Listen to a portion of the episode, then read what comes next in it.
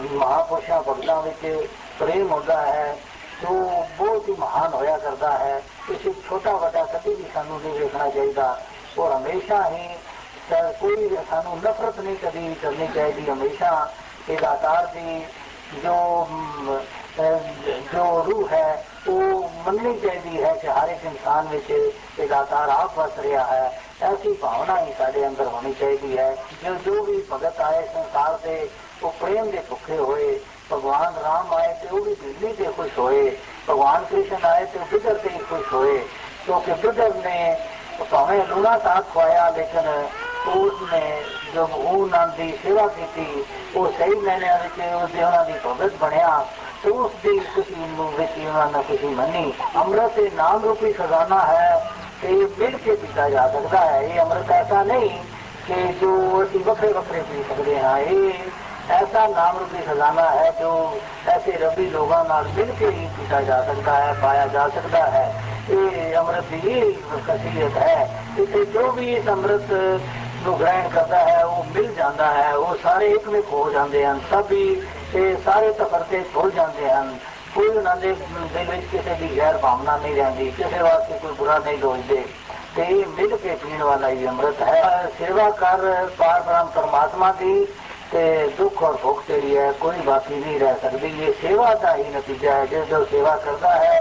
ਦਿਲੋਂ ਕਰਦਾ ਹੈ ਕਿਉਂ ਕਰਦਾ ਹੈ ਉਹਦੀ ਕੋਈ ਵੀ ਦੁੱਖ ਔਰ ਭੁੱਖ ਜਿਹੜਾ ਹੈ ਬਾਕੀ ਨਹੀਂ ਰਹਿੰਦੀ ਉਹਦੀਆਂ ਸਾਰੀਆਂ ਦੁੱਖਾਂ ਭੁੱਖਾਂ ਕੱਢੀਆਂ ਜਾਂਦੀਆਂ ਹਨ ਜੋ ਸਹੀ ਹਿਰਦਿਓਂ ਸੇਵਾ ਕਰਦਾ ਹੈ ਤਨ ਮਨ ਤਨ ਨਾਲ ਸੇਵਾ ਕਰਦਾ ਹੈ ਜੋ ਪੂਰਨ ਯਤਨ ਨਾਲ ਕਰਦਾ ਹੈ ਕਈ ਅਸੀਂ ਉਤੋਂ ਉਤੋਂ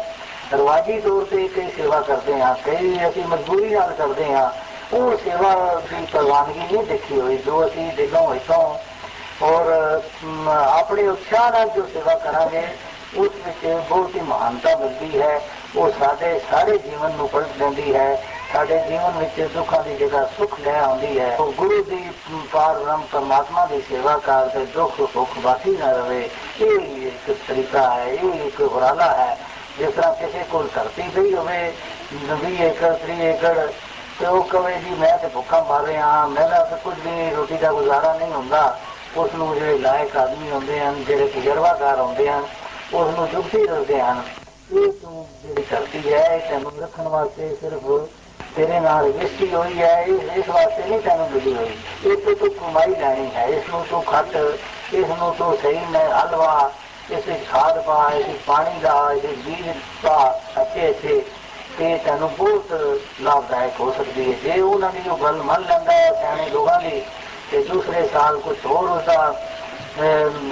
ਉਹਦੀ ਹੋਰ ਕੁਝ ਰੂਪ ਨਜ਼ਰ ਆਉਂਦਾ ਹੈ ਉਹ ਅਗਲੇ ਸਾਲ ਕੁਝ ਹੋਰ ਇਸੇ ਤਰ੍ਹਾਂ ਦੋ ਚਾਰ ਸਾਲਾਂ ਵਿੱਚ ਮਾਲਾ ਮਾਲ ਹੋ ਜਾਂਦਾ ਹੈ ਇਸੇ ਤਰ੍ਹਾਂ ਹੀ ਇਹ ਮਨੁੱਖਿਆ ਜਨਮ ਸਾਨੂੰ ਮਿਲਿਆ ਹੈ ਇਸ ਵਿੱਚ ਅਸੀਂ ਨਾਮ ਬੋਲ ਸਕਦੇ ਹਾਂ ਇਹ ਨਾਮ ਦਾ ਵਿਹਾਨ ਕਰ ਸਕਦੇ ਹਾਂ ਤੇ ਜੇ ਸਮਾਂ ਅਸੀਂ ਐਵੇਂ ਜ਼ਾਇਆ ਕਰ ਦਿੱਤਾ ਮਹਾਂਪੁਰਸ਼ਾਂ ਦੀ ਗੱਲ ਨਾ ਮੰਨੀ ਤੇ ਸਾਡੇ ਅੰਦਰ ਦੁੱਖ ਵੀ ਟਿਕਾ ਰਹੇਗਾ ਹਵਾ ਗਮਨ ਦਾ ਚੱਕਰ ਵੀ ਸਾਡੇ ਉੱਤੇ ਕਾਇਮ ਸੰਸਾਰ ਵਿੱਚ ਵੀ ਅਸੀਂ ਦੁੱਖ ਭੋਗਦੇ ਰਵਾਂਗੇ ਔਰ ਭੁੱਖਾਂ ਵੀ ਬਣੀਆਂ ਰਹਿਣਗੀਆਂ। ਤੇ ਜੇ ਅਸੀਂ ਇਸ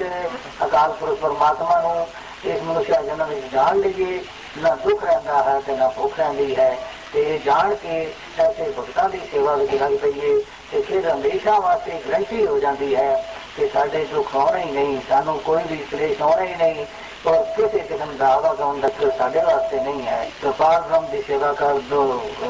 ਗੁਰੂ ਦੀ ਸੇਵਾ ਕਰ ਤੇ ਤੇਰੇ ਵਰਗਾ ਤੂੰ ਹੀ ਹੈ ਇਹ ਪਾਰ ਬ੍ਰਹਮ ਹੋਰ ਤੇਰੇ ਮੁਕਾਬਲੇ ਦਾ ਨਹੀਂ ਅਸੀਂ ਤੇਰੀ ਸ਼ਰਨ ਨਹੀਂ ਪ੍ਰਾਪਤ ਕਰ ਸਕਦੇ ਹਾਂ ਤੇਰੇ ਮੁਕਾਬਲੇ ਤੇ ਖੜੇ ਨਹੀਂ ਹੋ ਸਕਦੇ ਸੰਸਾਰ ਵਿੱਚ